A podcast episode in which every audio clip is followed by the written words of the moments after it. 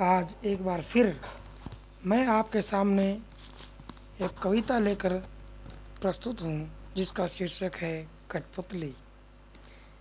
श्री भवानी प्रसाद मिश्र द्वारा लिखी गई यह कविता मन को आनंदित कर देती है और सोचने पर मजबूर करती है कठपुतली के मन की इच्छा को। कठपुतली गुस्से से उबली बोली, ये धागे क्यों हैं मेरे पीछे आगे? इन्हें तोड़ दो, मुझे मेरे पाँवों पर छोड़ दो। सुनकर बोली और और कठपुतलियाँ कि हाँ बहुत दिन हुए हमें अपने मन के छंद छुए, मगर पहली कठपुतली सोचने लगी, ये कैसी इच्छा मेरे मन में जगी। कठपुतली गुस्से से बोली, ये धागे क्यों हैं मेरे? पीछे आगे, इन्हें तोड़ दो।